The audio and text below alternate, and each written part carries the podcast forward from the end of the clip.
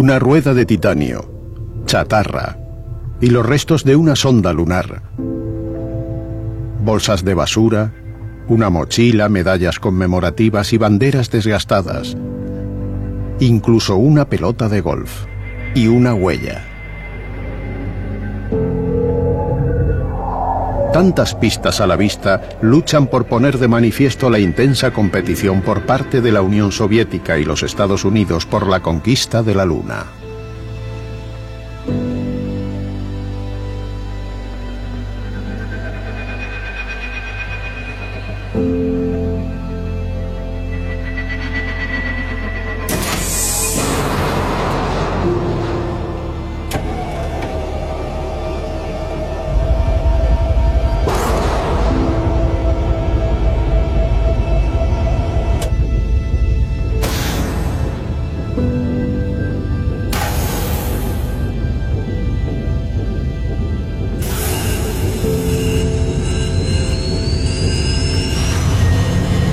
La batalla por la luna del Sputnik al Apolo, episodio 1, Mercury.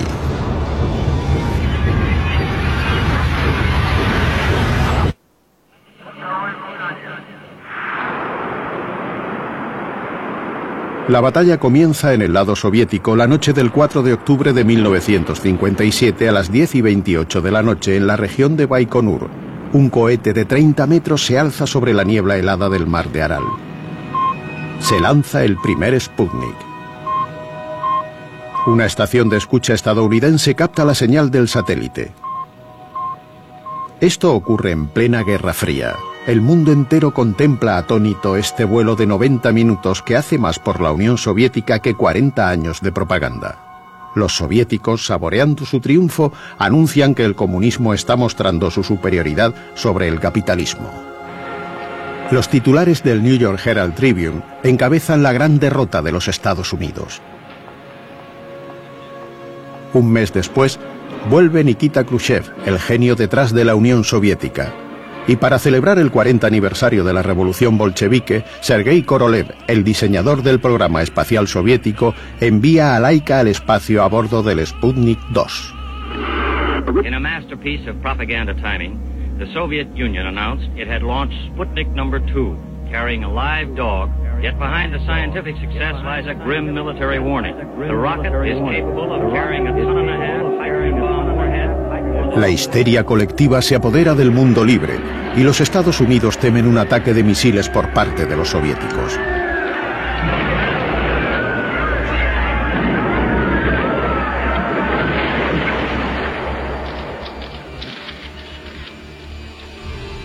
Los soviéticos nunca dirán que Laika, su nueva heroína, no sobrevivió al sobrecalentamiento de la cápsula. El 6 de diciembre, dos meses después del Sputnik 1, un cohete Vanguard de la Marina estadounidense explota ante los ojos de las autoridades.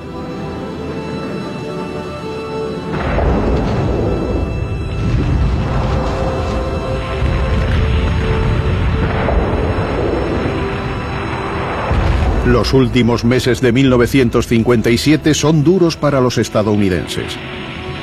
Khrushchev manda sus condolencias con sorna. Estados Unidos ha caído. Entonces, el presidente Eisenhower anuncia la creación de la NASA, una agencia espacial encomendada de ahora en adelante a los civiles. Su objetivo es organizar una respuesta enviando a un hombre al espacio antes que la Unión Soviética. Werner von Braun toma el mando del programa Mercury. Pasarán 10 años de amarga lucha contra Korolev, su rival soviético.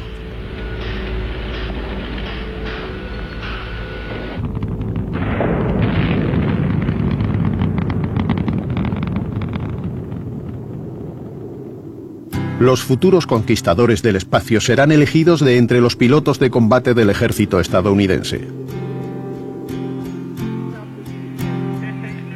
Los siete astronautas seleccionados se presentan a la prensa en la Dolly Madison House en Washington. These ladies and gentlemen are the nation's Mercury astronauts. Which of these men will be first to orbit the Earth, I cannot tell you. Sonrían, sonrían, se les pide desde los bastidores. Ellos son Slayton, Carpenter, Cooper, Shira, Shepard, Grissom y Glenn.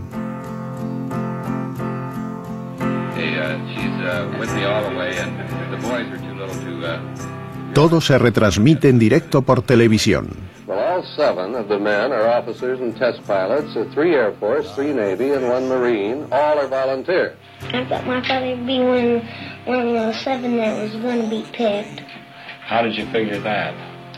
I just thought so.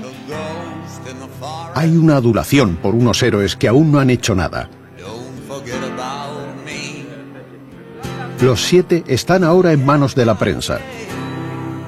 No están preparados para tal publicidad.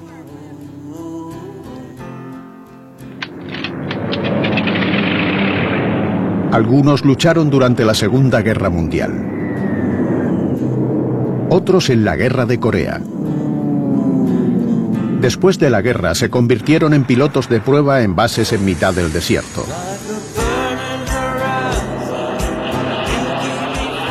Una profesión peligrosa donde las bajas casi alcanzan el 50%.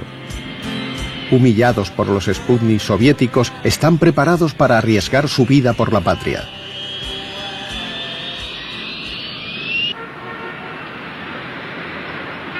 La revista Life obtiene los derechos exclusivos de la historia de esta aventura espacial desde dentro. Los astronautas cobrarán 25 mil dólares al año. Cuando el 14 de septiembre de 1959 sale la portada de Life, John Glenn se convierte de inmediato en el favorito de los Estados Unidos. Como evangelista que es, dice abiertamente que él no es nada sin su mujer.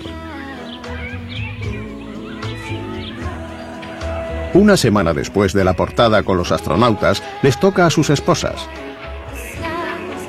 Por contrato, cada una de ellas revela la historia personal de su vida en pareja. Un periodista y un fotógrafo se encargan de inmortalizarlo.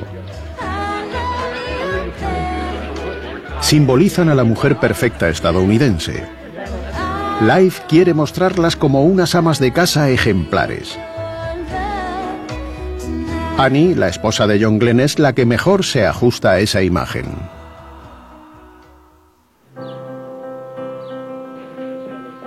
El entrenamiento empieza en la base de Langley, en Virginia, y las pruebas se llevarán a cabo en Florida, en Cabo Cañaveral. Get up, get up into the sky. Get up, get up, don't tell 'em why. Get up, get up into the sky. Get up, get up, don't tell 'em why. Get up, get up into the sky. Get up, get up, don't tell 'em why.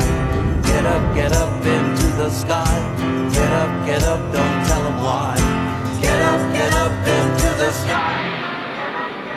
El Cabo es un enorme desierto árido fuera del alcance de las esposas de los astronautas. El trabajo es duro y por la noche los astronautas quieren divertirse. Van a Coco Beach, donde están a merced de todo tipo de aduladores que los invitan a copas y les presentan chicas. Tienen coches deportivos a su disposición y se dejan llevar por la embriaguez. La competencia entre ellos es dura, tanto a nivel deportivo como en cuanto a las mujeres.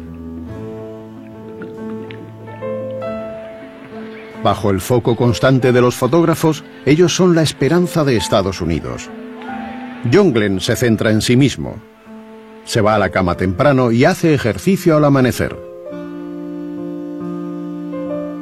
Su mirada franca cuenta una historia, la de un hombre con principios y un comportamiento irreprochable.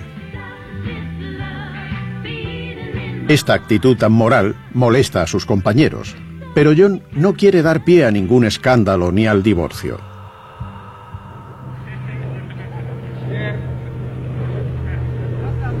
Tanto amigos como rivales hacen la misma pregunta. ¿Quién será el primero en llegar al espacio? Glenn es el favorito por los medios. Los siete visitan las sedes de la NASA en San Diego, donde descubren el cohete Atlas, y en San Luis para probar su futura nave espacial.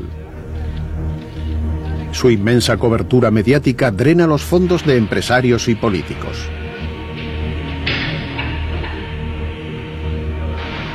Cuando ven la cápsula del Mercury por primera vez, uno de ellos pregunta, ¿no tiene alas?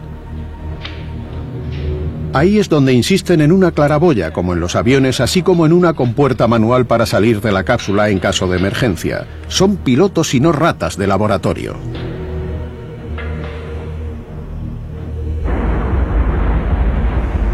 A pesar de los esfuerzos de la NASA, la Unión Soviética mantiene su liderazgo en misiones espaciales. Las ondas del programa Luna sufren grandes pérdidas, pero acaban imponiéndose. El Luna 1 fracasa. Pero con el Luna 2, por primera vez en la historia de la humanidad, una máquina fabricada por el hombre alcanza otro cuerpo celeste, la Luna.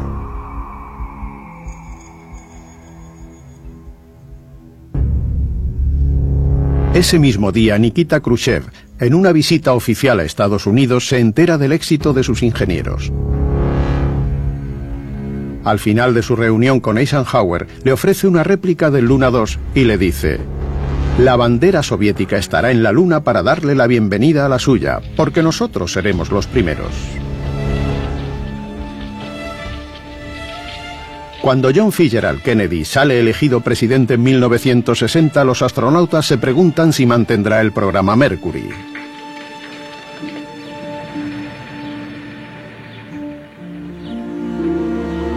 En la víspera de la investidura, John Gilroth, a cargo del proyecto Mercury, convoca a los siete astronautas. Les pide que decidan quién será el primero. Para conservar la posibilidad de ser elegidos, todos votan a cualquiera menos a Glenn. Finalmente se designa a Shepard con Grissom y Glenn de sustitutos. Deben mantener en secreto el nombre del elegido hasta el día del lanzamiento.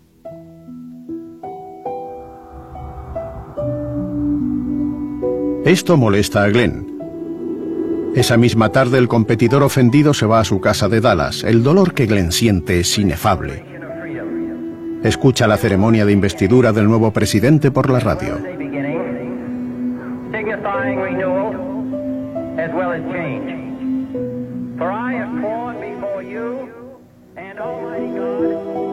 Glenn será el ejemplar compañero del equipo de Alan Shepard.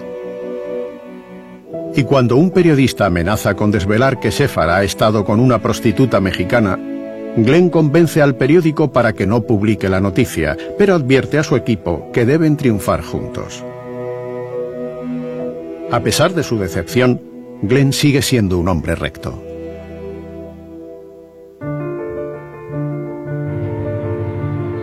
Para seguir con el despiste, los astronautas continúan realizando las mismas tareas. Los periodistas especulan sobre el nombre del que despegará. Glenn sonríe forzosamente cuando la prensa le menciona a él. Solo un toque de amargura es apenas perceptible cuando las cámaras se alejan de él.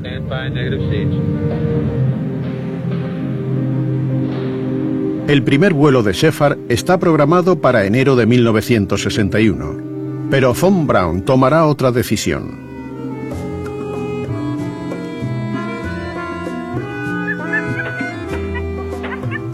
El 31 de enero de 1961 envían al espacio a un chimpancé. Se llama Chang. Para hacerlo más estadounidense le cambian el nombre por Ham. Tiene cinco años y es de Camerún. Atrapado en la cápsula, su función es presionar una palanca. Cuando lo hace bien, como recompensa recibe zumo de plátano. Si lo hace mal, una descarga eléctrica.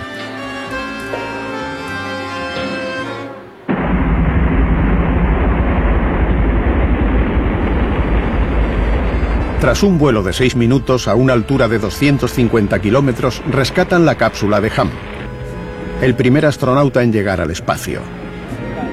Cuando vuelve, se muestra agresivo con los ingenieros, por lo que le dan un sedante antes de la rueda de prensa. La gran aventura del mono es el nombre que recibe el vuelo de Ham, y la opinión pública ridiculiza a los astronautas. Al amanecer del 12 de abril de 1961, el editor de un periódico despierta al director de la NASA. Aquí estamos todos durmiendo, grita él. Por la mañana, el titular en la portada del periódico dice, el cosmonauta soviético vuela en el espacio mientras Estados Unidos duerme.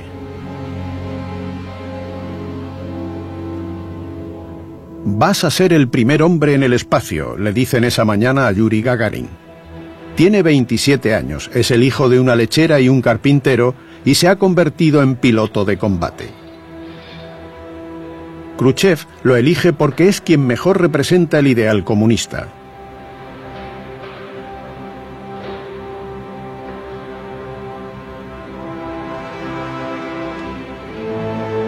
A pesar de sus 5 toneladas, la cápsula Vostok es minúscula y Gagarin apenas cabe. Emocionado dice, he soñado con este momento desde que era niño.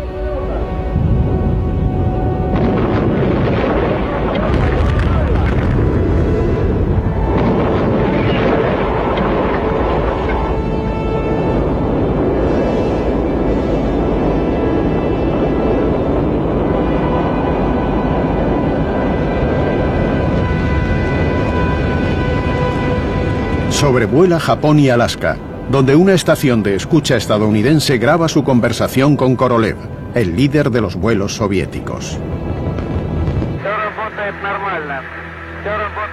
El vuelo dura 108 minutos a una velocidad de 28.000 kilómetros por hora. De vuelta en la Tierra, Gagarin declara: No me he encontrado con Dios. El único que reacciona es John Glenn que dice, nos han dado una patada en el trasero y no sirve de nada ignorarlo, se traga la rabia de no haber sido el primero.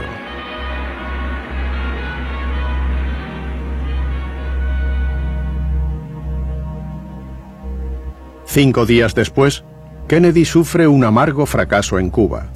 Un intento de desembarcar a los anticastristas en la bahía de Cochinos. Ha aprobado esta operación de la CIA, Incluso sin haber iniciado la operación, sufre la peor parte de la ira del mundo. Y esto afecta a su imagen. El 2 de mayo de 1961 llueve sobre Cabo Cañaveral. Alan Shepard se levanta a la una de la madrugada en el hangar S. Durante toda la noche ha tenido pesadillas de cohetes explotando en el despegue.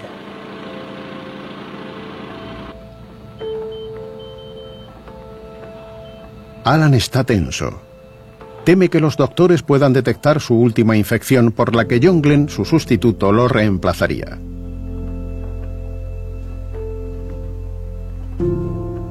En el desayuno toma zumo de naranja, un filet miñón con bacon y huevos revueltos.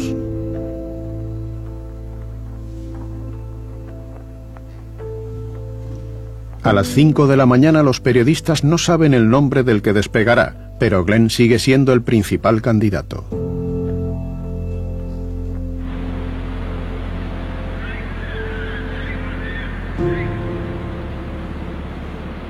No ha parado de llover, así que el vuelo se pospone. Sefar vuelve a bajar. Se bebe un vaso de coñac. Ya está bien por hoy. Se necesitan 48 horas para vaciar el líquido que abastece el cohete Reston. La NASA decide revelar la identidad del primer astronauta estadounidense. Shepard se siente aliviado.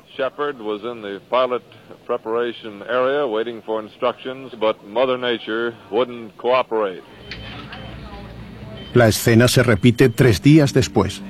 Alan se vuelve a despertar en mitad de la noche.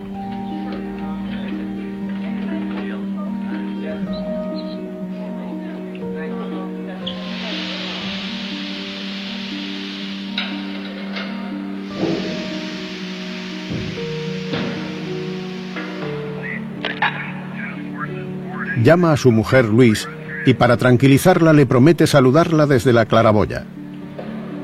Vuelve pronto, cariño, te quiero. Luis sabe que él está arriesgando su vida, pero no quiere rendirse ante la ansiedad y confía en Alan.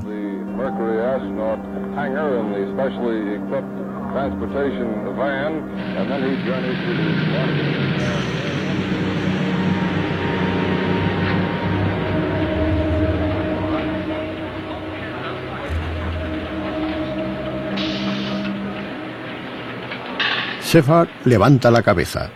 Quiere grabar esa imagen en su memoria.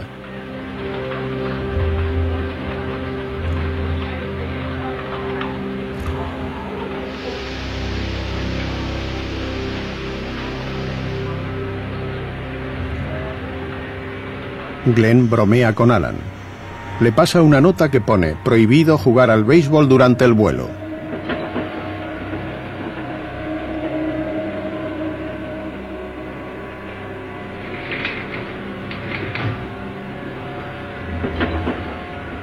La Marina ya ha desplegado sus barcos y los helicópteros cruzan la zona de amerizaje. Para los 300 periodistas el suspense es total. Un hombre está encerrado en un cohete y todo podría explotar. Casi medio millón de personas rezan por el Freedom 7, nombre que Shepard le ha dado a su nave espacial. Un periodista de la NBC comenta está muy solo ahí arriba.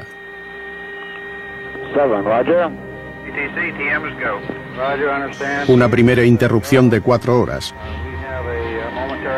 Después de eso, Alan necesita ir al baño. El vuelo duraría solo 15 minutos, pero con tanta espera. La sala de control duda y finalmente le dan permiso para aliviarse, a pesar del riesgo de sufrir un cortocircuito. La cuenta atrás se reanuda. T-minus 15 seconds. T-minus 10, 9, 8, 7, 6, 5, 4, 3, 2, 1, 0. Ignition.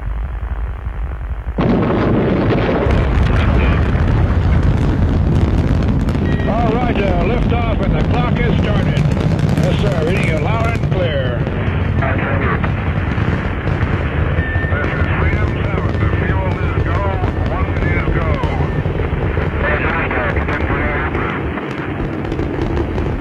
This is Freedom 7. The fuel is go. 1.23. Having at 14 psi. Oxygen. Shepard ha pasado varios minutos en el espacio, a 187 kilómetros de altitud. Hello, Capcom 307. How do you read? The main chute is good. The rate of descent is reading about 35 feet per second. Un helicóptero rescata a Shepard en el Océano Atlántico y lo lleva al portaaviones Champlain. Los ingenieros y los médicos se hacen cargo de Alan.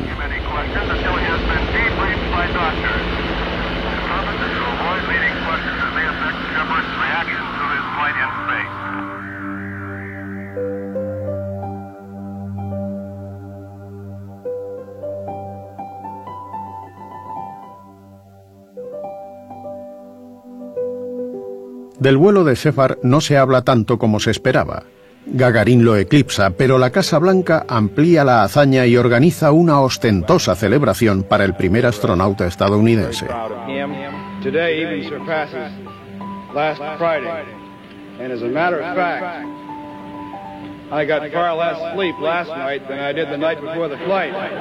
El presidente está especialmente interesado en borrar los recuerdos de su fiasco en Bahía de Cochinos con un comunicado espectacular. Hace una pregunta al vicepresidente Lyndon Johnson a cargo del programa espacial. Y el ingeniero Von Braun responde, sí, podríamos mandar un hombre a la Luna dentro de una década. El éxito de Shepard también se refleja en su mujer. Luis está fascinada por lo elegante que es Jackie Kennedy. Visitan juntas la Casa Blanca.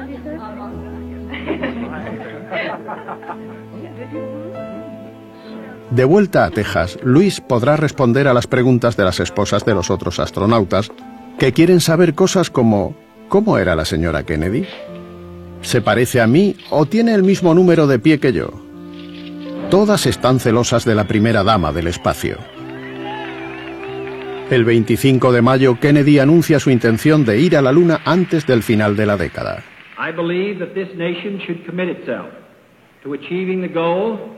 Before this decade is out of landing a man on the moon and returning him safely to the earth.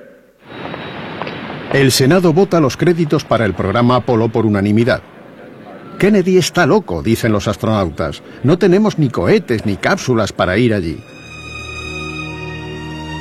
Una semana después, Kennedy se reúne con Khrushchev en Europa, en Viena, que le exige la retirada de las tropas estadounidenses de Berlín Occidental. Afirma estar apuntando más de mil misiles al oeste, pero miente y los servicios secretos estadounidenses tienen pruebas. Entonces Khrushchev se muestra más amable y le ofrece un regalo a Jackie, Pushinka, la supuesta cachorrita de un pasajero del Sputnik 5. Un mes y medio después, la segunda misión, la de Gus Grissom, se anuncia como una repetición de la anterior. Gus Grissom es el más rebelde de todos. Tiene 35 años y es hijo de un trabajador ferroviario. Trabajó duro, luchó en Corea y quiere gestionar su vida familiar como le plazca. Los periodistas no están tan contentos con él. Grissom no coopera, para desesperación de la NASA. Considera que no ha logrado la perfección de Glenn pero es un técnico inigualable. Gracias a él, su embarcación, la Liberty Bell, está equipada con una compuerta de salida manual y con una ventanilla que le permitirá contemplar la Tierra.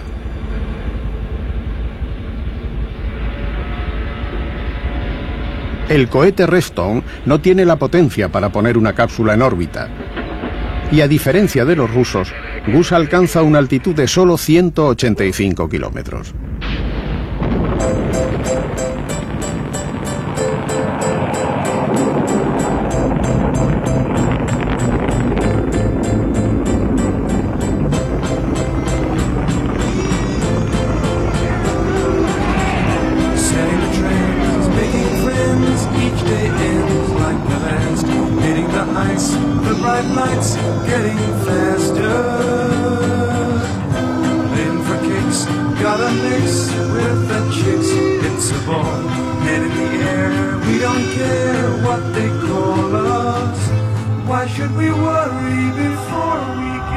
Vista desde arriba, la belleza del paisaje lo deja sin aliento.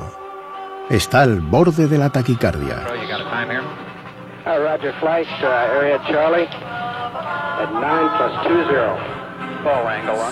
El amerizaje va sin problemas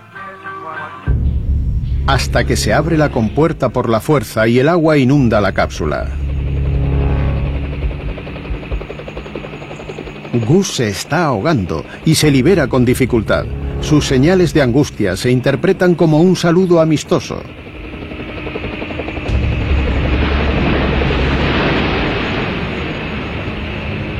La cápsula se pierde. No hay información, ninguna foto sobrevive al hundimiento.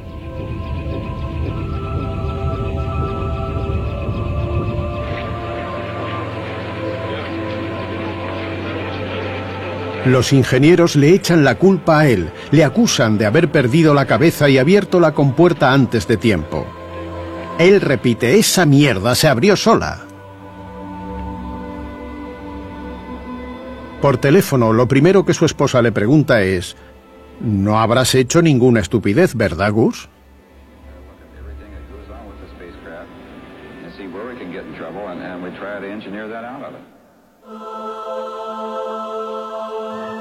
La prensa le hace preguntas.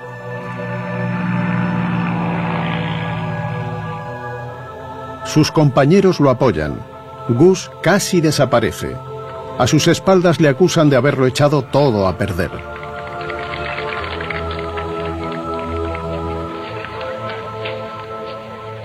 Cuando Betty Grissom y sus hijos ven a Gus, ella se da cuenta de que no habrá una fiesta, sino una comida en el comedor del campamento y una noche en un motel. Los periodistas solo hablan de la compuerta. Betty está indignada, pero se muestra valiente a pesar de la frialdad de las autoridades. Simpatiza con su marido. Ninguna visita a la Casa Blanca, ninguna Jackie y ningún desfile. Betty está destrozada.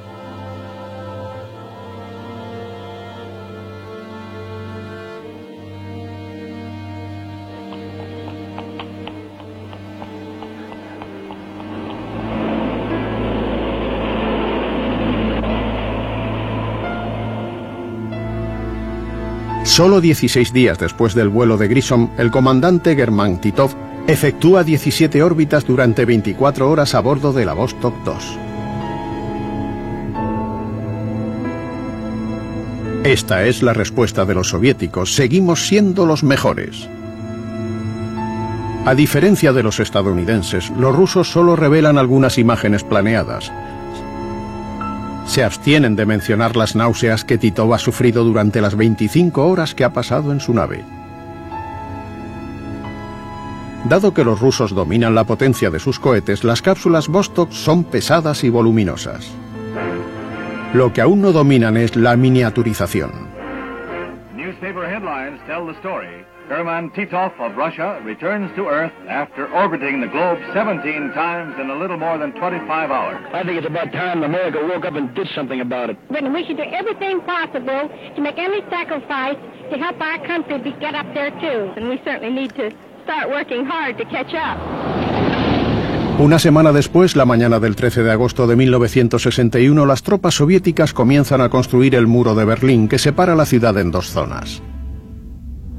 Dudoso, Kennedy no actúa ante la audacia de Khrushchev. A continuación, Moscú intenta desestabilizar el programa espacial estadounidense. Un libro publicado en Berlín Oriental revela que el ingeniero von Braun es uno de los que fabricó los misiles V-2 al servicio de Hitler para bombardear Inglaterra.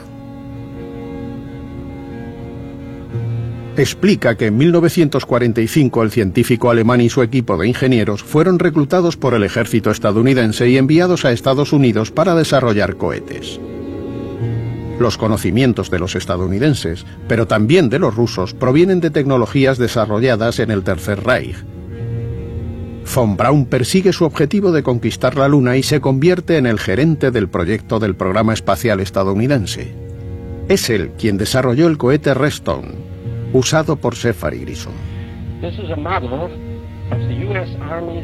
Pero von Braun ahora es un ciudadano americano y el intento de desestabilización de los soviéticos es un fracaso. Después del éxito de Titov, la NASA no tiene otra opción. Debe arriesgarse a volar más allá de una órbita de la Tierra. Para ello se apoya en un cohete maldito que ha estado detrás de muchos accidentes. El lanzador Atlas.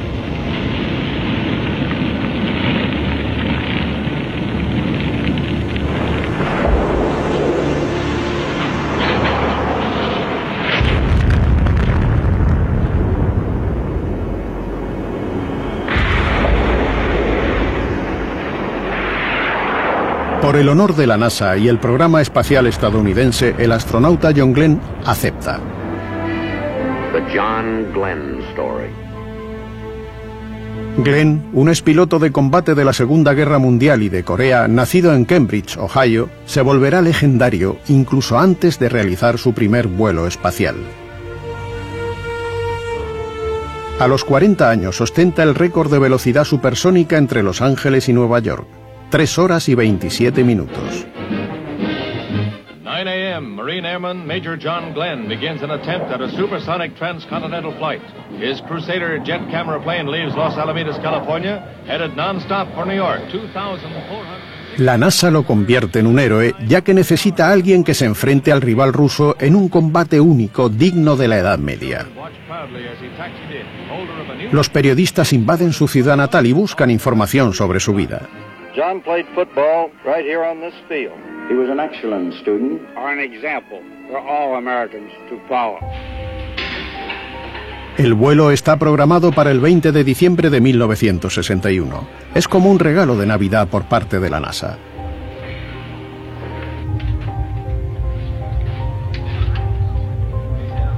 Pero el mal tiempo y los problemas técnicos posponen el despegue hasta el 20 de febrero de 1962.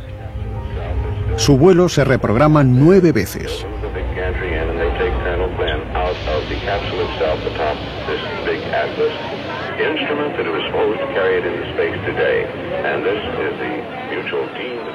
Recibe decenas de miles de cartas por Navidad y la gente continúa acampando en las dunas de Cabo Cañaveral.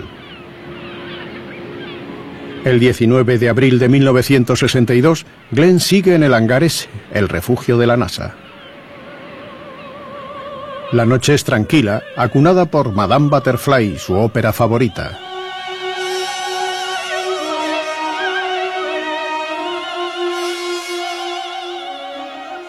La mañana del día 20, Glenn se levanta a la una y media. Se toma un filete de ternera, huevos revueltos y zumo de naranja acompañado por Deck Slayton, el siguiente en la lista.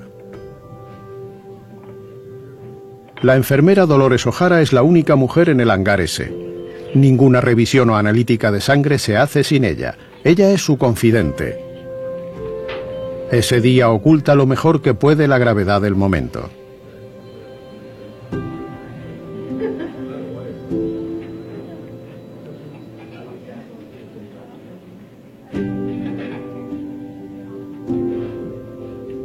Glenn repasa una y otra vez la lista de cosas por verificar y estudia los informes meteorológicos.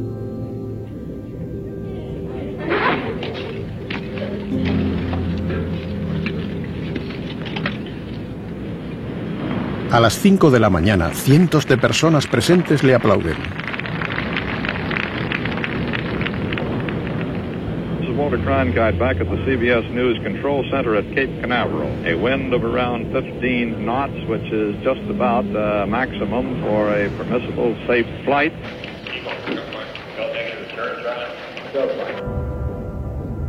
A dos horas del despegue, Glenn se esfuerza en realizar pequeños gestos como ajustar su micrófono.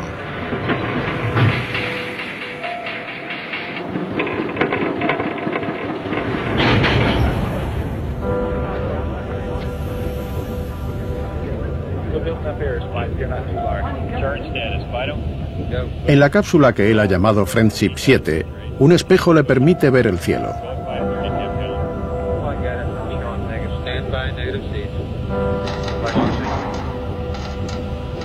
El astronauta Carpenter lo pone en contacto con su esposa y sus dos hijos por teléfono.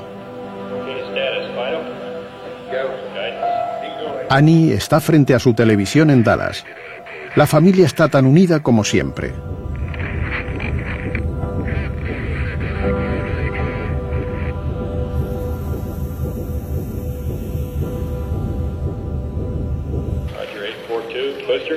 Carpenter, su viejo amigo y sustituto, le desea buena suerte y comienza la cuenta atrás.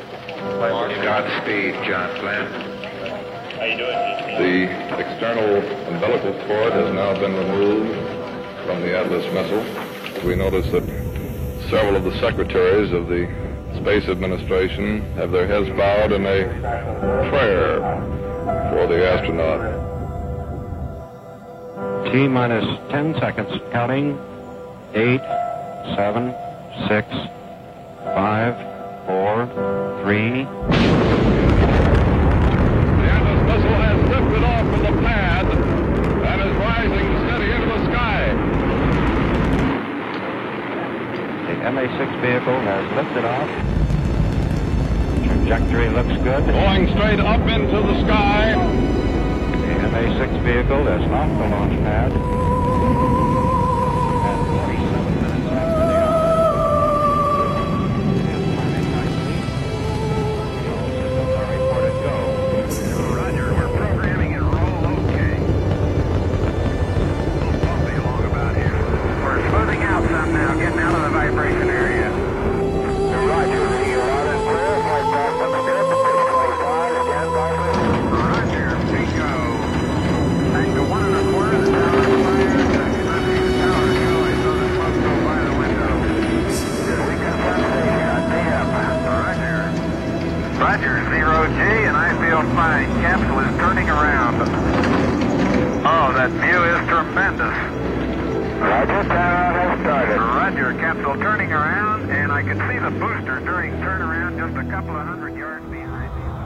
Puede apreciar toda la geografía del planeta. Uh, John saca fotos con una cámara que compró en el supermercado del barrio. A diferencia de los pilotos de guerra, que hablan con monosílabos, tiene que describir lo que oye y lo que ve.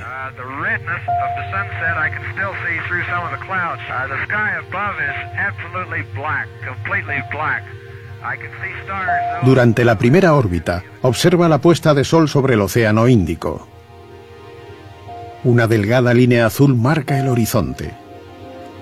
Luego el agua esmeralda de las Bahamas aparece a medida que la noche se desvanece. Los picos nevados, los volcanes, las tormentas, las luces de las ciudades.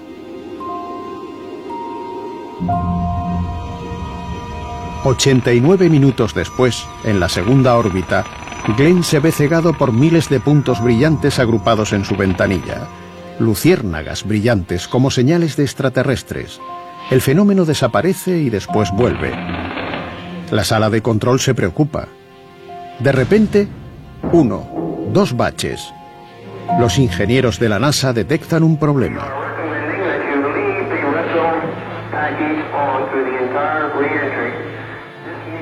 Debido a un escudo térmico mal asegurado, la nave corre el riesgo de desintegrarse al volver a entrar en la atmósfera. Su regreso se acelera.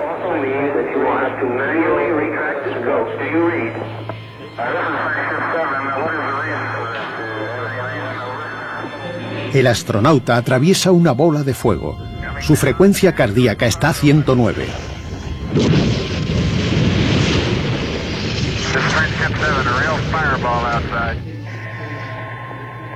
La sala se queda en silencio. Todos esperan la señal de radio. Sefar repite sus llamadas, sus plegarias.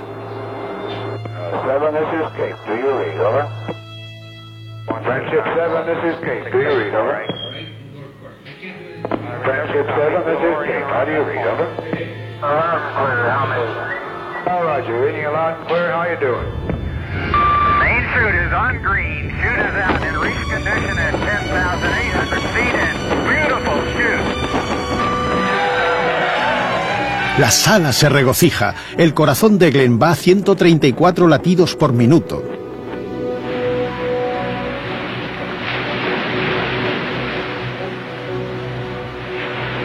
Durante el amerizaje, John Glenn gesticula. Hace una señal en código en la televisión para su esposa Annie, que significa Annie, te quiero.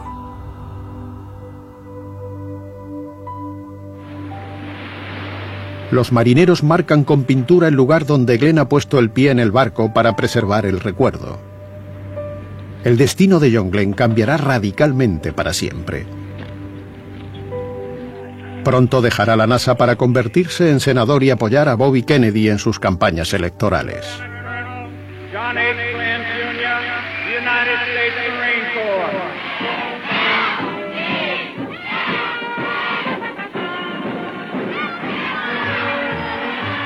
En Washington lo reciben 250.000 personas, 4 millones de estadounidenses en Broadway. Su presencia anima a las masas. Es el símbolo de la victoria de Estados Unidos. Con este vuelo se borra la derrota ante los soviéticos y Estados Unidos ve a Glenn como un héroe.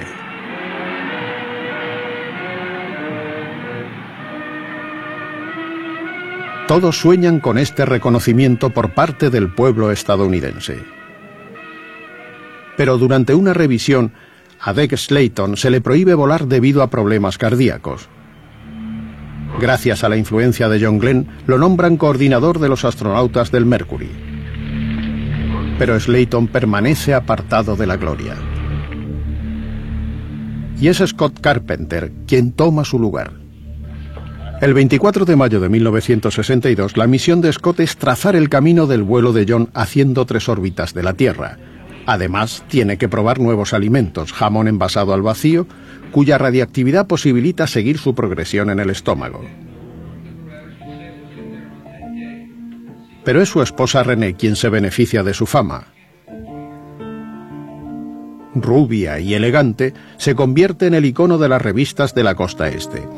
En privado, al presidente Kennedy le parece la más sexy de todas las esposas de los astronautas.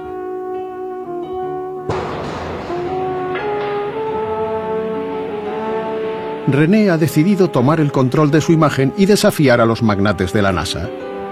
Se olvida de su contrato con Life y decide escribir la historia de su vida con Scott. Quiere ser la primera en asistir junto con sus hijos a la salida de su esposo de Cabo Cañaveral, donde las esposas están excluidas. Siempre he compartido los momentos difíciles con Scott, dice ella.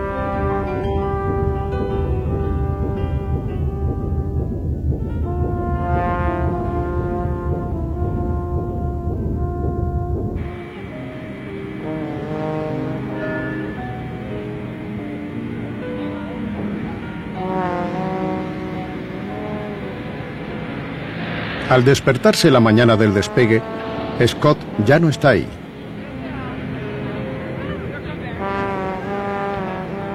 Ella dirige al fotógrafo que la vigila todo el tiempo en la playa para ver cómo despega el cohete. Las fotos serán aún más bonitas.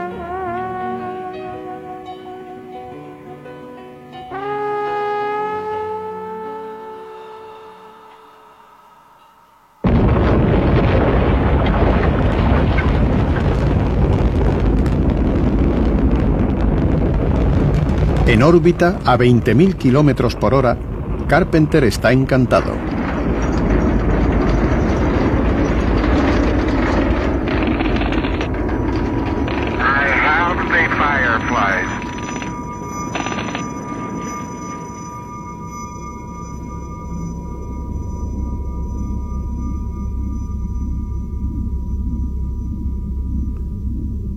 Hipnotizado, Carpenter pierde la noción del tiempo. Usa demasiado combustible y durante el descenso no tiene suficiente energía para enderezar su trayectoria.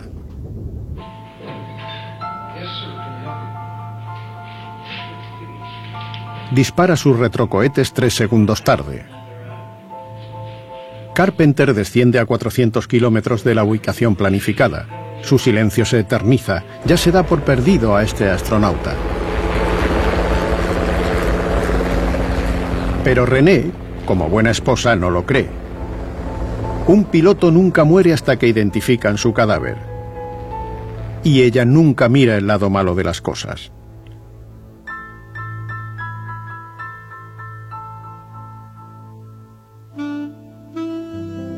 Hallan la balsa salvavidas de Carpenter unas horas más tarde.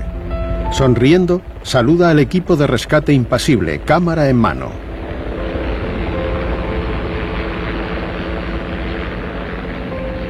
La NASA no perdona su despreocupación y un burócrata dice que Carpenter no volverá a volar. Porque a partir de ahora los astronautas del programa Mercury son un inconveniente en las alturas. Carpenter ha fallado porque pensaba que podía reemplazar a la máquina y pilotarla él solo.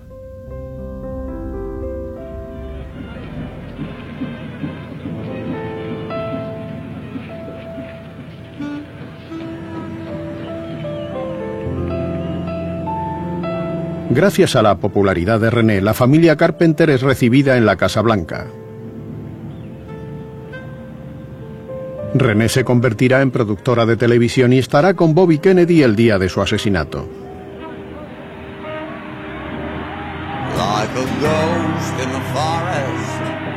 En julio de 1962, la sede de la NASA se traslada a Houston, a Texas. La cobertura mediática de sus astronautas eclipsa a los soviéticos. La humillación causada por el Sputnik está a punto de ser vengada por unos sencillos pilotos de combate que se convierten en leyendas gracias a la revista Life. Y sus esposas reciben privilegios y también regalos.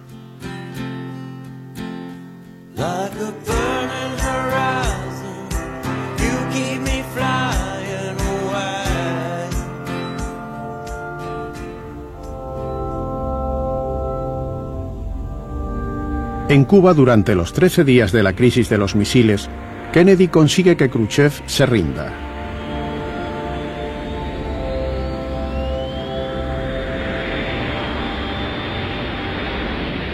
La respuesta de los soviéticos será mandar a la primera mujer al espacio. Se llama Valentina.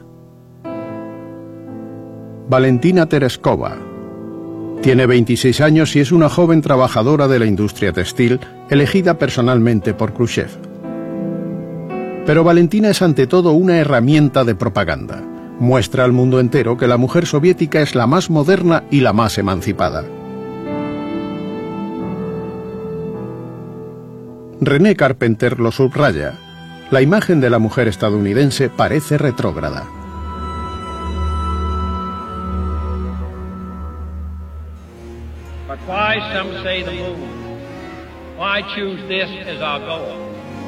And they may well ask, why 35 years ago fly the Atlantic?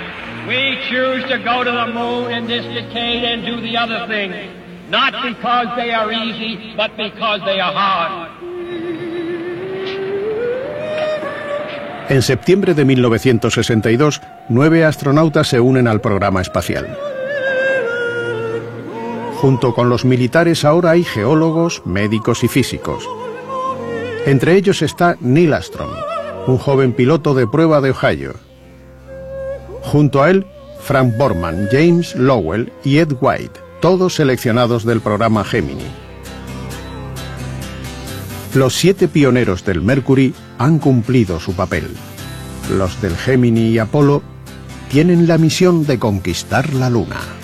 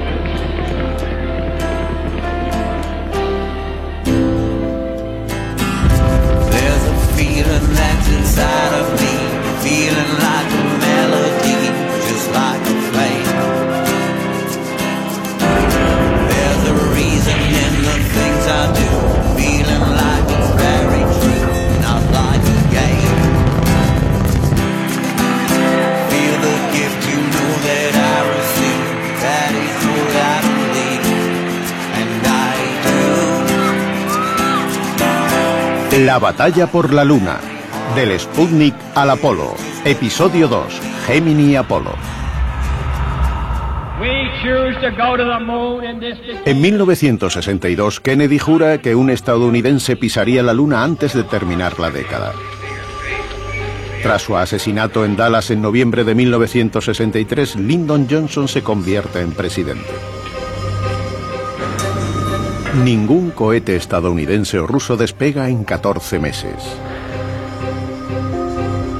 Porque la verdadera batalla se está librando en los centros de investigación.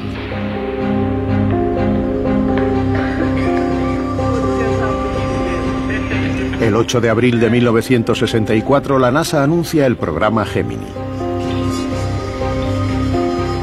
Un paso esencial para que el programa Apolo ponga a dos hombres en la Luna antes que los soviéticos. En total hay 30 conquistadores del espacio. A los 7 del Mercury se suman 9 y luego 14 candidatos más para la conquista de la Luna. Dick Slayton, su jefe, pone a Gus Grissom al mando durante los inicios del programa Gemini.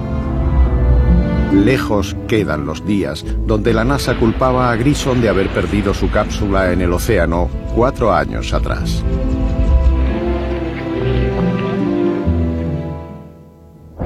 Grissom toma la iniciativa de rediseñar los controles de la maquinaria para que los astronautas tengan el control.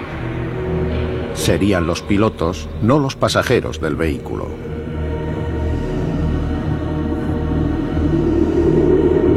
La misión Gemini consiste en unir dos naves y que un hombre salga al espacio como preludio a una llegada con éxito a la Luna. Se anuncia que la Gemini 3, tripulada por dos hombres, despegará el 23 de marzo de 1965 de Cabo Cañaveral, ahora llamado Cabo Kennedy.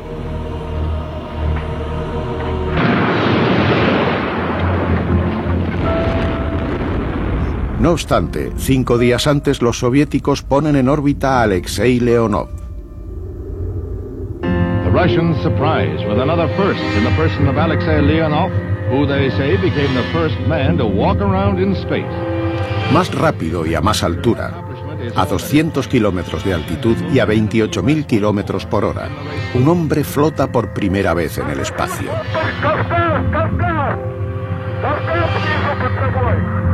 Es tan solo una expedición de 10 minutos, pero los soviéticos se colocan a la cabeza. Perdón, se mofan los periódicos moscovitas, pero nosotros aspiramos a la Luna. Tal y como estaba planeado, el 23 de marzo despega la Gemini 3. Grissom se ve obligado a tomar el puesto de comandante para sustituir a Alan Shepard, pionero en el espacio, por motivos de salud. Grissom, que en 1959 viajó en el Mercury, es el primer astronauta en realizar una segunda misión. 45 millones de espectadores ven cómo despega el Titan 2, llevando consigo la cápsula Gemini donde se encuentran Grissom y Young Young.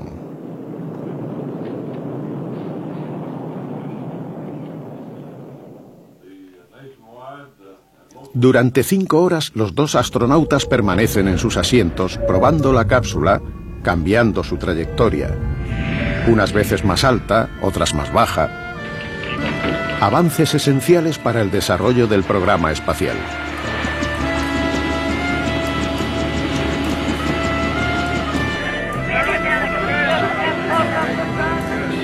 Grissom se gana el perdón y la confianza de sus jefes. Ahora cuenta con muchas papeletas para ser parte de la tripulación que irá algún día a la Luna.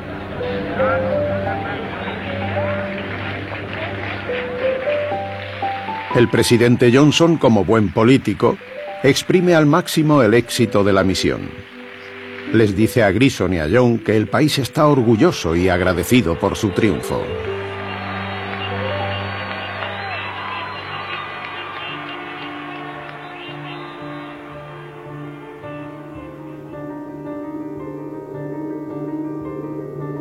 En las instalaciones de la NASA los ingenieros han decidido acelerar el programa. Presionados por el éxito soviético, los estadounidenses planean lanzar un cohete al espacio en junio de 1965. Los astronautas elegidos para la misión Gemini 4, James McDivitt y Ed White, estudiaron juntos en la Universidad de Michigan. Era tan urgente el lanzamiento que recibieron un entrenamiento intensivo. Para salir al espacio, Ed White llevará un traje con 21 capas hechas de varios materiales para protegerle de los tremendos cambios de temperatura. Otra de sus tareas será probar distintas comidas a bordo para los viajes más largos. El 3 de junio de 1965 se pone en órbita la Gemini 4 durante cuatro días, convirtiéndose en el viaje más largo hecho por la NASA.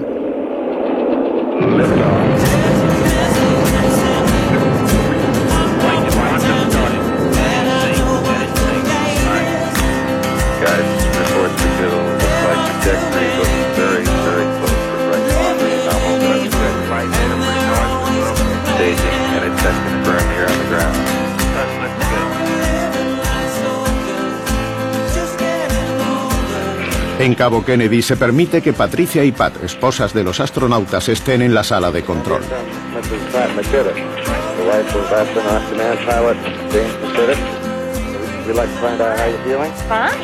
And uh, what are you going to do here today? What, what's your reason for coming here? Check on what Jim's doing.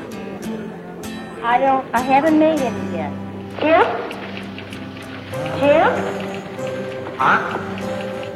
Do you hear me? Roger, I can hear you and clear. Well, you're doing great. Yeah, we seem to cover a lot of territory up here. How are you? I'm fine, and how are you? Good. How are the kids making up? Fine, fine. They think you're the king.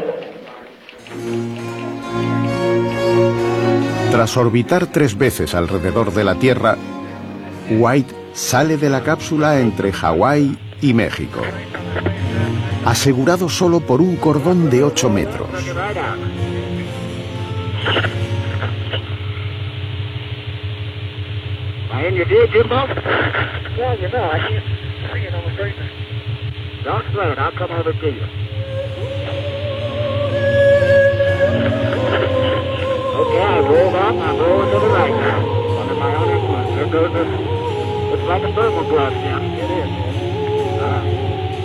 I've come above the spacecraft. I'm to back down now. I'm under my own control.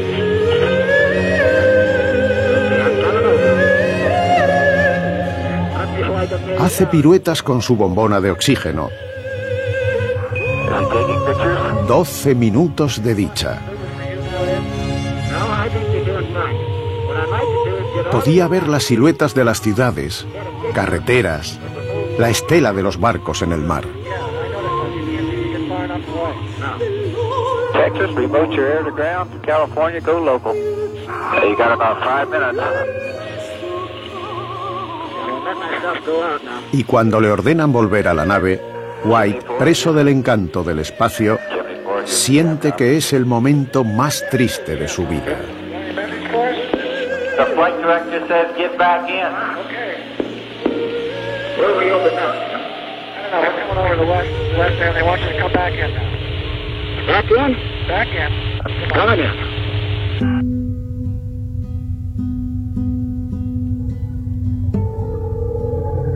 Esta misión es un importante paso hacia la conquista de la Luna. Lyndon Johnson está contento. Piensa en Ed White como su ídolo, su Cristóbal Colón, como John Glenn fue el de Kennedy.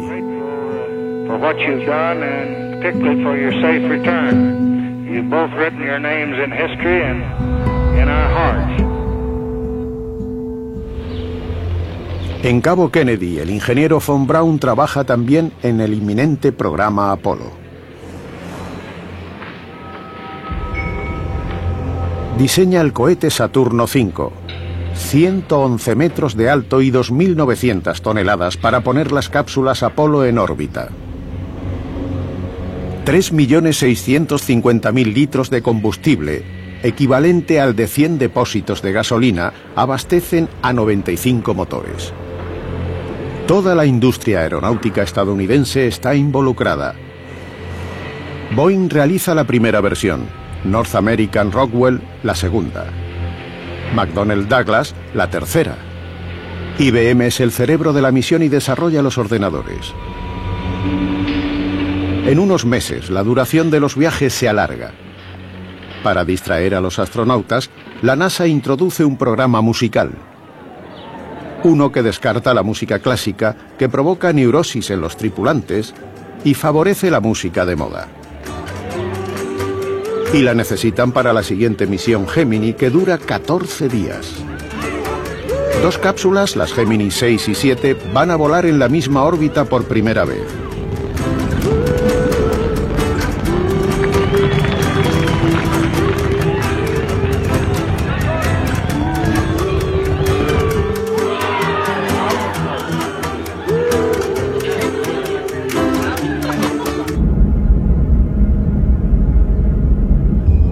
Dos intentos fallidos de lanzamiento, las dos cápsulas se acercan a 40 metros la una de la otra.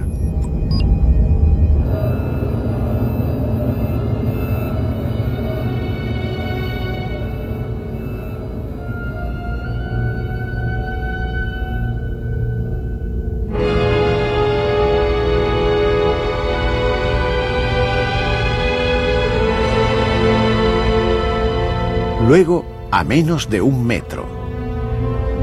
Están tan cerca que los cuatro astronautas pueden saludarse. Lowell, Shiga, Stafford y Borman.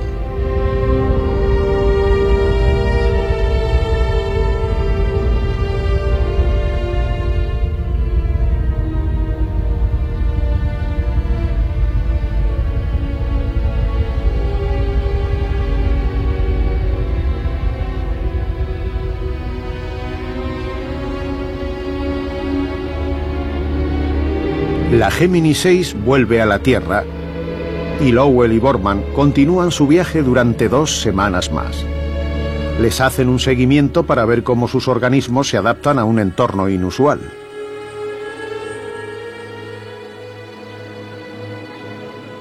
En la víspera de la vuelta de su marido, Susan Borman compra el árbol de Navidad de la familia. Ella llama la vigilia de la muerte a la larga noche que precede el regreso de Frank. Las esposas de los astronautas tienen órdenes de no mostrar miedo ni ansiedad, ya que hay una alta probabilidad de que sus maridos sean elegidos para ir a la Luna. Were you able to talk with your husbands today? No. Oh, no. There are no plans for, for that. Did you send them any messages? Oh, they got word through that, that we were there. Did you have anything to say to them?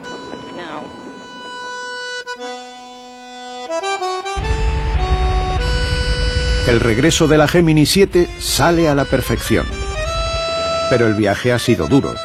Los astronautas apenas pueden caminar. Frank Borman, el más fuerte de la tripulación, vuelve muy débil.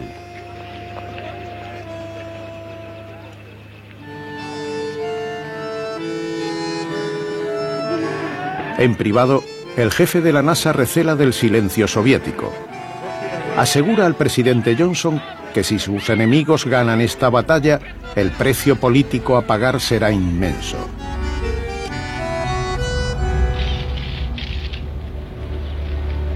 Este es el hombre que en julio de 1969 pisará por primera vez la Luna.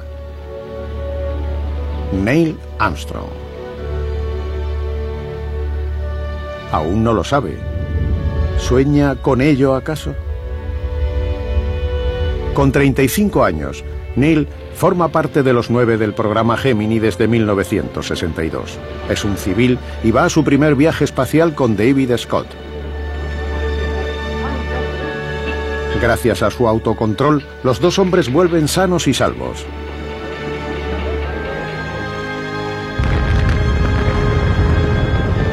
A bordo de la Gemini 8, Armstrong y Scott tienen la misión de acoplar dos cápsulas.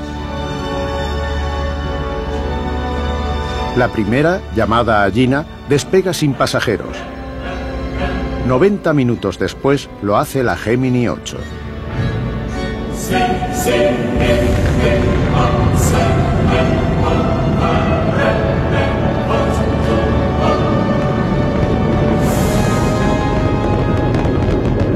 Roger, understand. Visual, Gina 76 miles.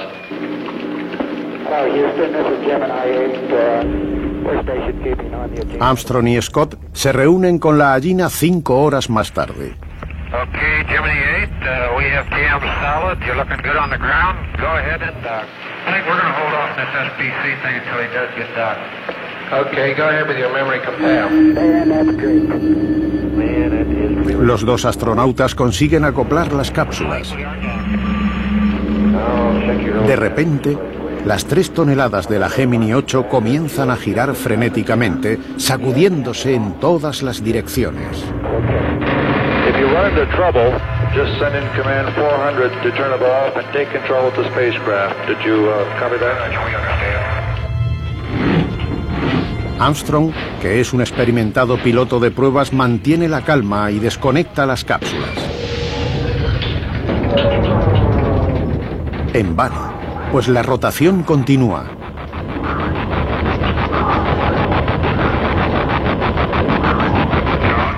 No es la Gina la que vibra, sino la propia cápsula.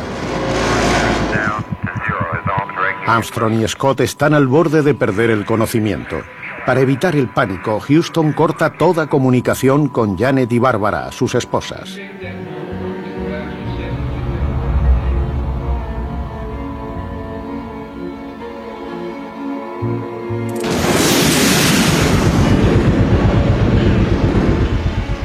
Armstrong pone en marcha los motores de retorno y la danza infernal se detiene.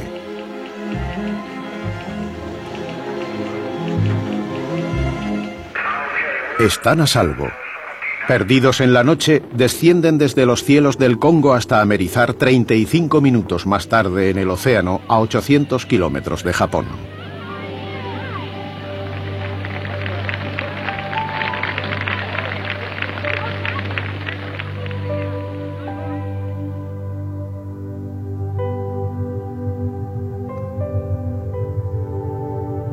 Las misiones de 1966 revelan problemas graves para que los astronautas salgan al espacio.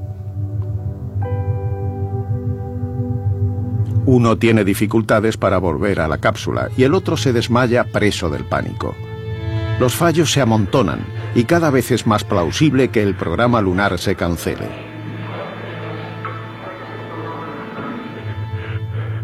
Hay un viaje que disipa el temor de los ingenieros. La Gemini 12.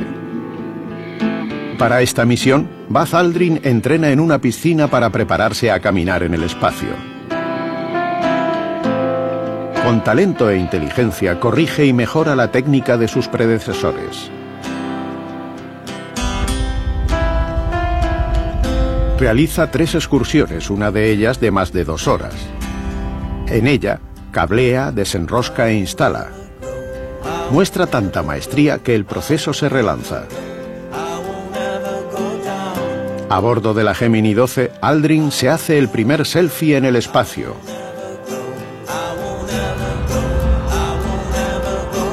A continuación, completa también el acoplamiento de las dos cápsulas.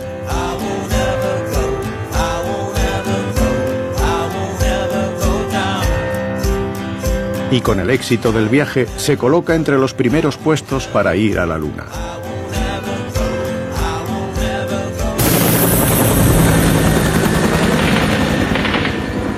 En 1967, Estados Unidos se encuentra tanto con la guerra de Vietnam como con violentas revueltas raciales. A 18 meses de las elecciones, el presidente Johnson está en una situación difícil, rezando por el éxito en la carrera espacial para asegurar su reelección. Las encuestas muestran que un número creciente de la población prefiere medidas contra la pobreza y la contaminación antes que la conquista de la Luna. We need that money for other things instead of going on the moon. What's the purpose? So I think there's a purpose right here, right here on Earth. How many launches have you seen? Uh, close to 10, I think. You get kind of tired of them? After a while, they do get boring. El presidente se impacienta y la Casa Blanca presiona a la NASA.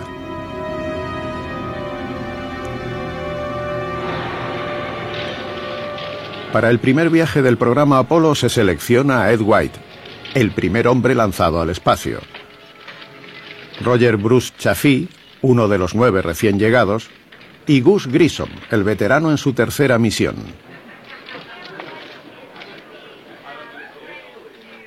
El desafortunado pero simpático Grissom no dice nada, pero ya ha sido elegido para ser uno de los tres primeros hombres en pisar la Luna.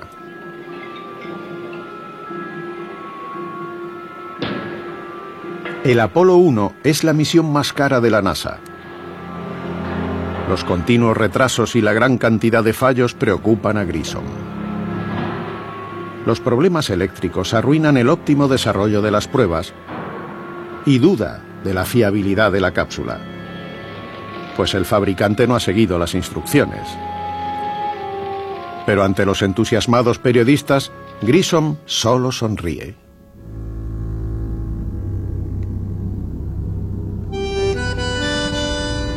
Son las 6 y 31 de la tarde cuando Grissom, White y Chaffee caminan a su destino. Grissom está preocupado. ¿Debería denunciar las condiciones del programa? Ha aceptado realizar una simulación bajo las condiciones de un viaje real. Y Betty, su mujer, le ha dicho, Gus, prométeme que no te subirás ahí a menos que sientas que todo está correcto.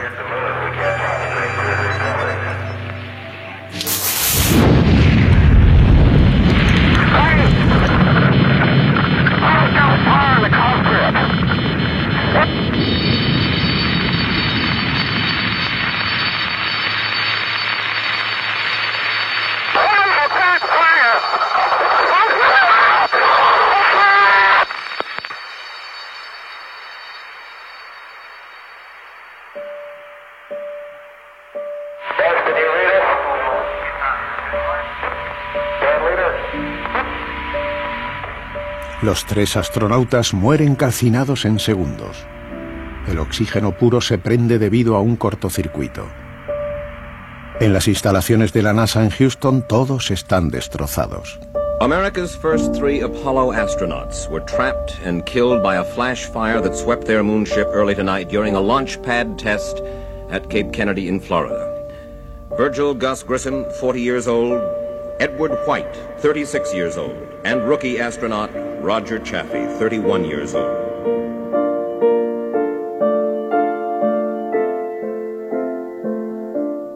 Es la mujer de Sirra quien le da la noticia a Betty. Y esta permanece digna. Marta Shafi murmura, ya lo sabía, pero necesitaba escucharlo. La mujer de White rompe a llorar.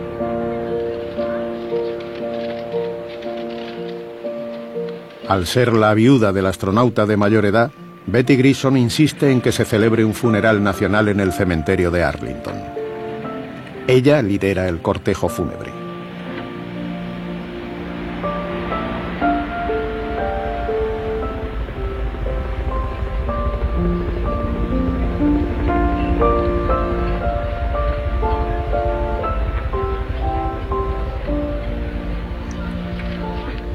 Media hora más tarde, en presencia del presidente Johnson, entierran a Gus Grissom y Walter Chaffee uno al lado del otro.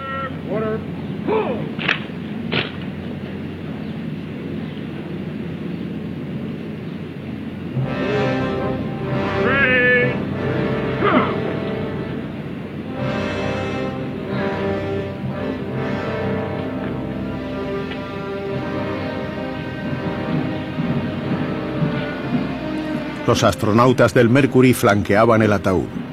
Shepard, presente. Glenn, presente. Carpenter, presente. Layton, presente. Entre los brazos de Walter Sirra, Betty los mira y dice, sabían que Gus era el mejor de todos. Iba vestida de azul marino porque Gus odiaba el negro. Su marido también le había pedido que celebrara una fiesta si moría, porque sabía que Betty no quería ser la viuda afligida.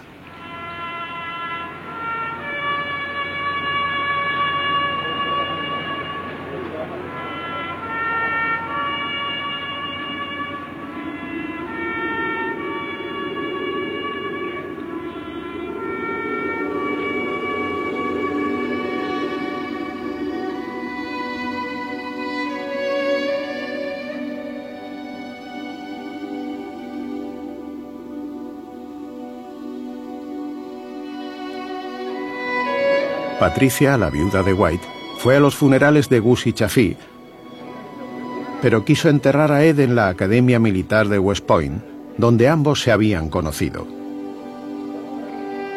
En la ceremonia estuvieron los amigos más íntimos y queridos, Armstrong, McDewitt, Aldrin, Borman y su mujer.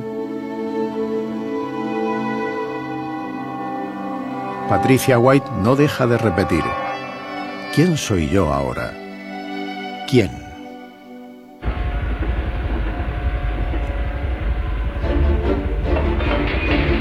El fuego comenzó por un cortocircuito. La investigación establece que la instalación eléctrica era una chapuza, el oxígeno puro en la cápsula una locura, y que habrían tardado más de un minuto en evacuar. La NASA fue acusada de conflicto de intereses entre directores y empresarios de la industria aeronáutica. Sin embargo, el culpable podría encontrarse en la Casa Blanca. Las siguientes cinco misiones Apolo no tuvieron tripulación a bordo. Los ingenieros revisaron todo. Fallos en los motores, cortocircuitos, errores que desafiaban la razón y el programa Apolo continuaba su curso. El 24 de abril de 1967, el cosmonauta soviético Komarov se estrelló con la cápsula Soyuz. Y el primer héroe de la aventura espacial, Yuri Gagarin, murió en el transcurso de un entrenamiento de vuelo. Tras la desaparición de Khrushchev y la muerte de Korolev, su estratega, la conquista de la Luna parecía esquivar a los soviéticos.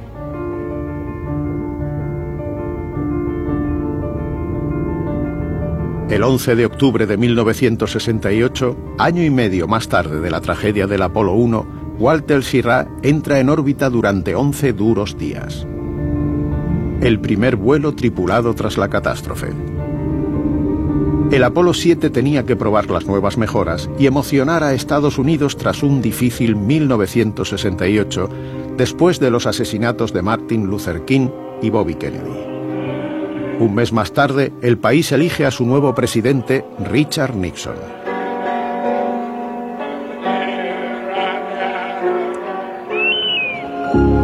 En el desierto de Nevada, los astronautas aprenden a usar una cámara en el espacio.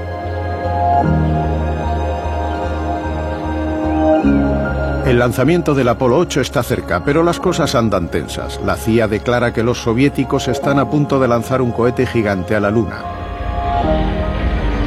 Como precaución, la NASA no descansa en Navidad y planea el lanzamiento el 21 de diciembre de 1968, con Frank Borman como comandante, acompañado por William Anders y James Lowell.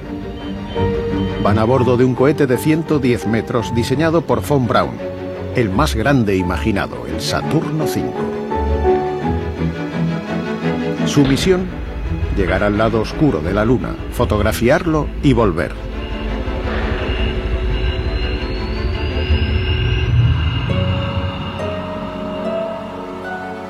La esposa de un astronauta está acostumbrada a esconder su miedo, pero desde la muerte de Grissom, Susan Borman bebe.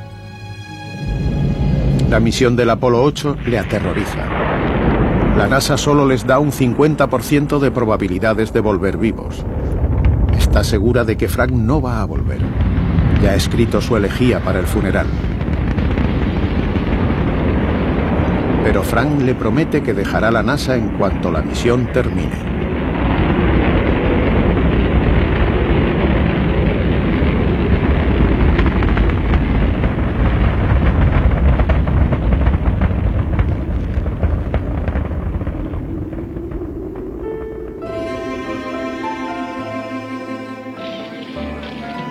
Love nothing better than to make a beautiful, profound statement for you that would be earth-shaking for everyone, but I'm I'm just speechless. I this hasn't sunk in yet to me, and uh, How about just a big smile? yes, I can muster a big smile.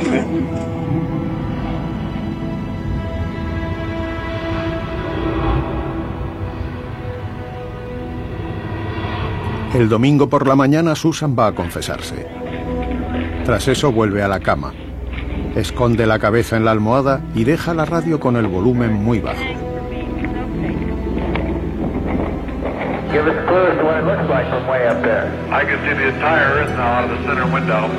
Cuando abre la persiana, Frank Borman ve la Tierra en todo su esplendor. Veo Cuba, Florida y América Central.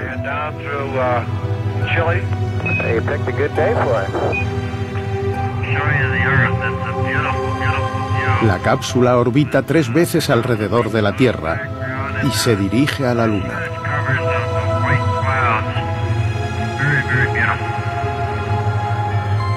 All Houston, you're looking good.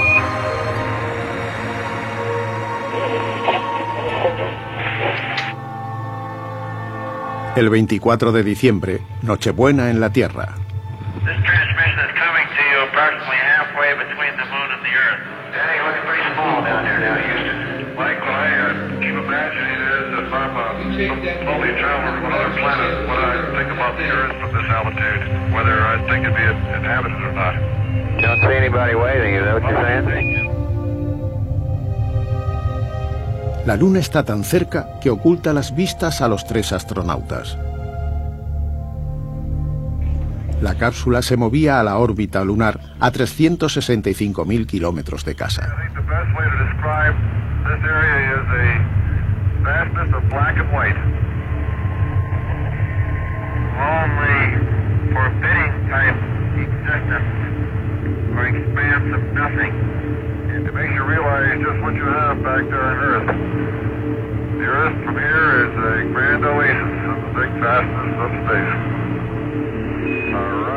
El humano a punto de descubrir la cara oculta de la Luna.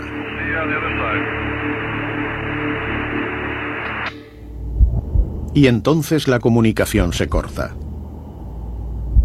El Apolo 8 desaparece del radar. Un silencio interminable.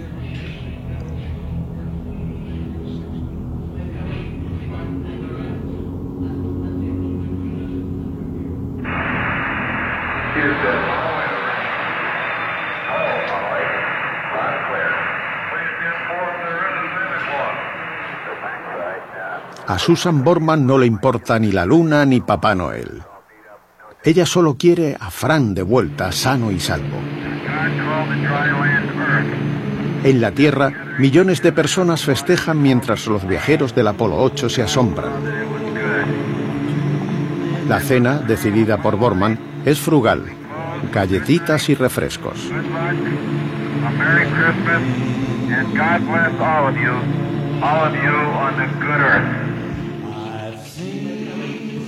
we're in a period of relaxed vigilance. Very good. We'll relax you. Be vigilant.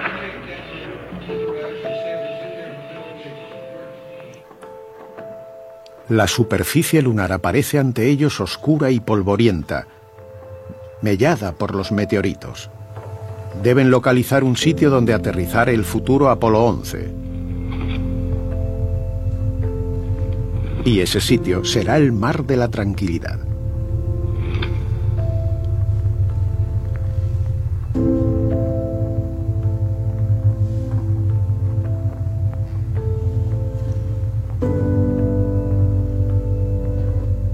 El amanecer de la Tierra visto desde la Luna es espectacular.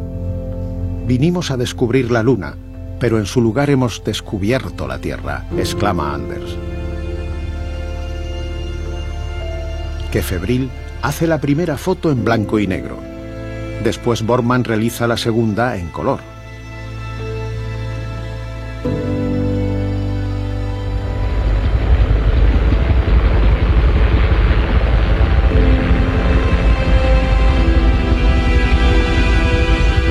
El impacto de la misión es tremendo. 500 millones de espectadores en todo el mundo. Mrs. Borman, the flight's over. What did you...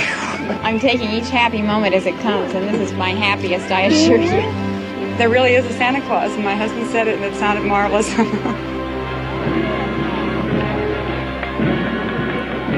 En lo que atañe a Fran Borman, cumple su promesa a Susie y se retira de la NASA, convirtiéndose en consejero especial de Nixon en asuntos espaciales.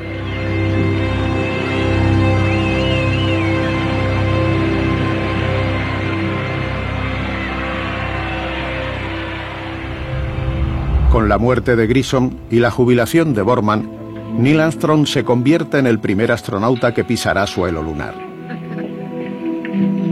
Venido del interior de Estados Unidos, este digno estudiante fue piloto militar en Corea. Nadie sabe que este callado y poco carismático hombre lloraba por su hija de dos años. Armstrong nunca será ídolo de masas. Es un civil entre los militares, un hecho que complace a Nixon, que no quiere que la llegada a la Luna se vea como un acto bélico. Pero algo que sí tiene Armstrong es las habilidades y la compostura necesarias para el trabajo.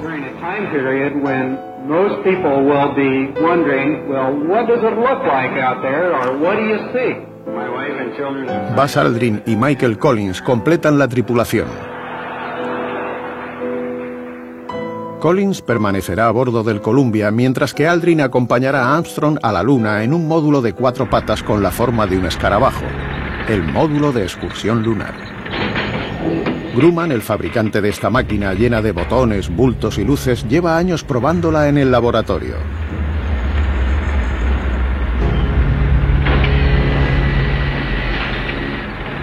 Es tan ligera como un papelillo de fumar.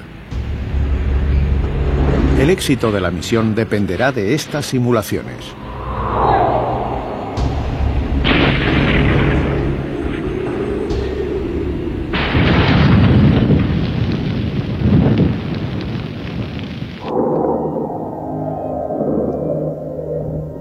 Armstrong y Aldrin repiten en el hangar sin cesar las acciones que les permitirán encarar cualquier problema. Las imágenes que reconstruyen de manera realista la Luna se acercan a lo que descubrirán tres años más tarde.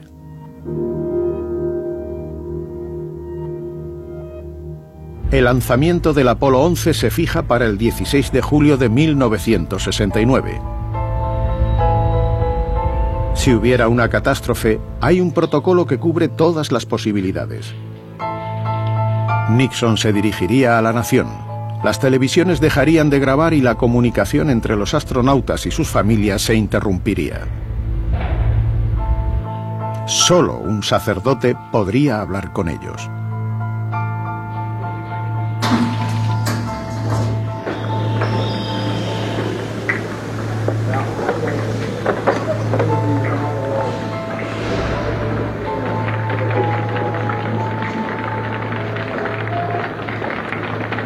En el amanecer del 16 de julio de 1969, un año y medio antes de la fecha límite de Kennedy, el Saturno V surca el cielo.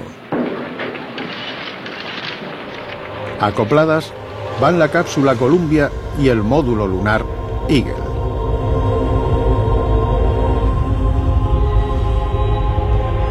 La emoción se palpa en todo el mundo.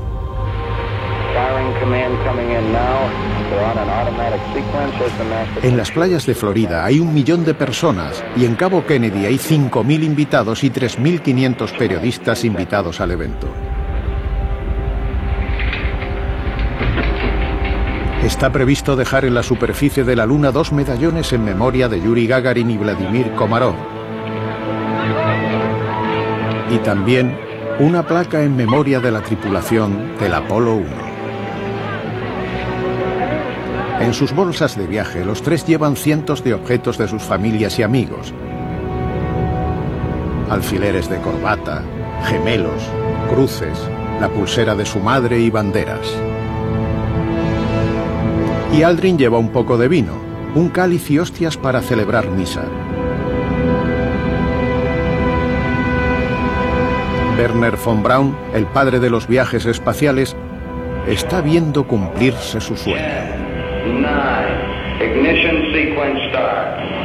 A las nueve y media de la mañana, el Saturno V despega.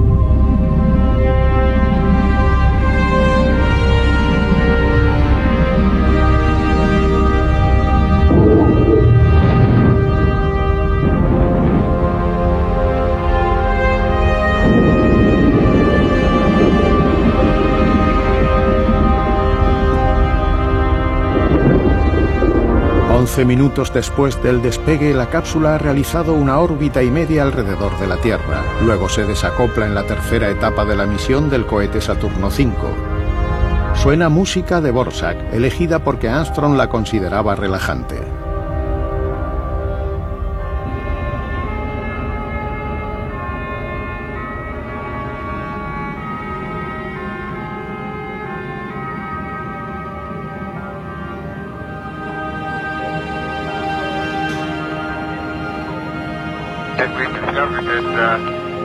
76 horas más tarde, a 380.000 kilómetros de la Tierra, Columbia está orbitando la Luna. El 20 de julio de 1969 se levantan y desayunan café con bacon.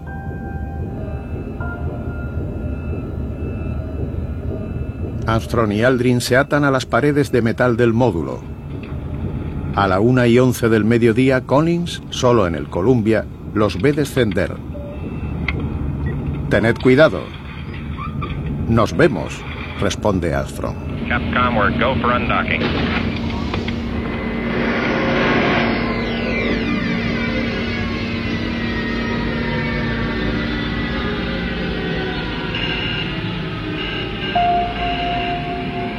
Roger, understand. Go for landing. 3,000 feet. You're looking great.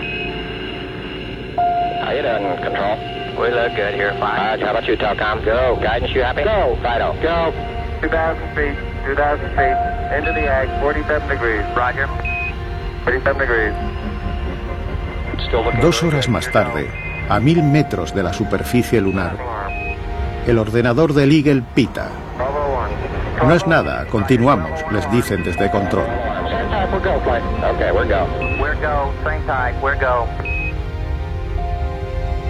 A 30 metros del suelo, van directos a un amplio cráter con rocas esparcidas.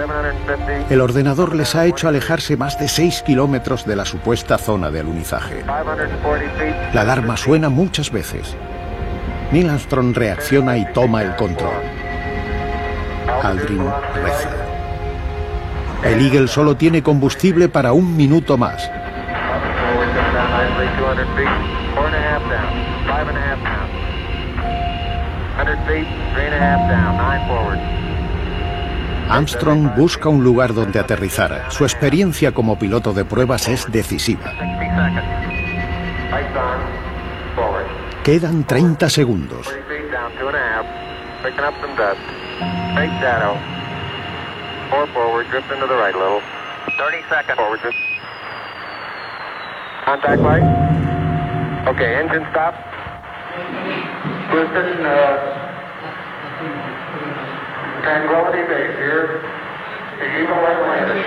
Roger, Tran- Tranquility. We copy you on the ground. You got a bunch of guys about to turn blue. We're breathing again. Thanks a lot. The epic journey of Apollo 11. Today, a landing on the moon. Tienen que esperar muchas horas antes de poder abrir la puerta. Aldrin saca el cáliz y celebra la Eucaristía. Son unos largos segundos de espera en la escalerilla antes de que Armstrong ponga el pie. Neil dirá que recitó una oración para honrar una promesa a su abuela.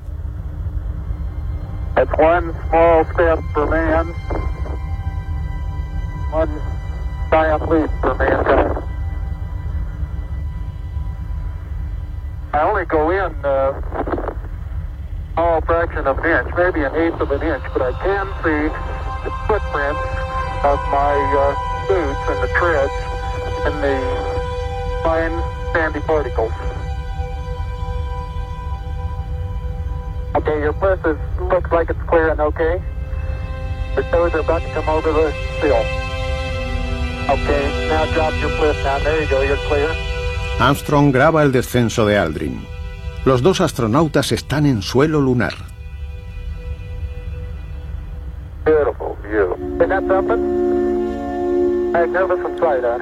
Un paisaje totalmente desolado. Desolation.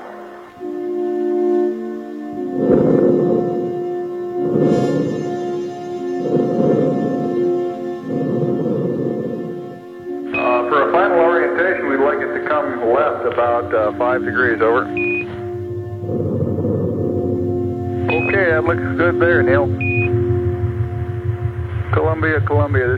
Aldrin hinca la bandera estadounidense. El suelo es duro bajo la capa de polvo. La bandera flota gracias a la barra de metal que la sujeta. El protocolo marca que se haga el saludo. Now. Al mismo tiempo, el guardia del cementerio de Arlington descubre un ramo de flores frescas acompañado de una nota donde se lee. Lo han conseguido, presidente Kennedy. Poco después, Richard Nixon y su consejero espacial Frank Borman contactan con los dos.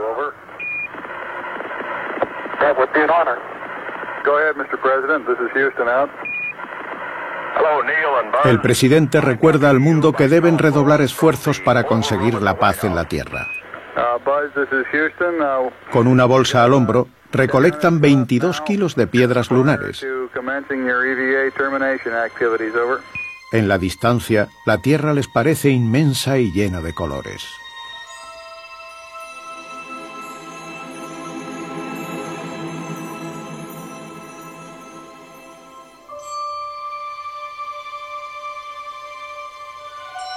Esta es la única foto de Armstrong en la Luna, reflejado en el casco de Aldrin.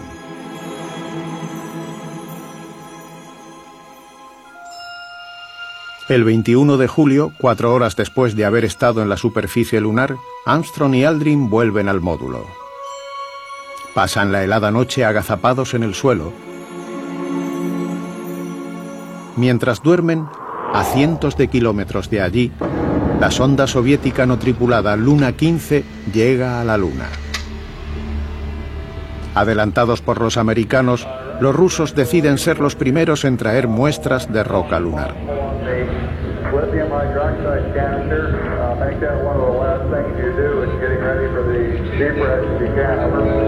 21 horas después del primer paso de Armstrong comienza el retorno y vuelve a reinar el suspense.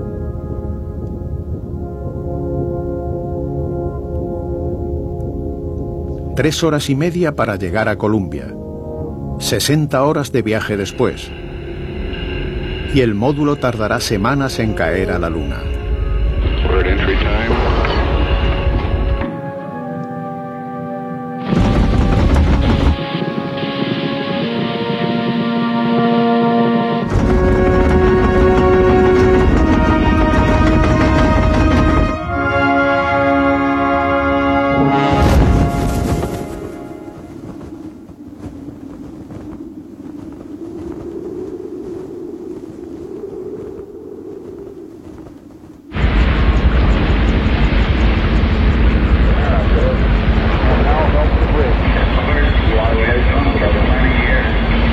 Vuelta, los tres astronautas tienen que declarar en la aduana el contenido de sus equipajes, entre los que se encuentran un polvo negro y piedrecitas lunares que tienen un intenso olor metálico, parecido al de la pólvora. La televisión soviética no retransmite las imágenes, pero cientos de oficiales de alto rango, incluido Brezhnev, ven el éxito de Estados Unidos por televisión. 600 millones de personas son testigos de esta página en el libro de la humanidad. Nadie piensa por qué no hay fotos de Armstrong en la Luna. Pero dicen los rumores que a Aldrin no le gustó no ser el primer hombre en pisar la Luna. Así que no hizo fotos.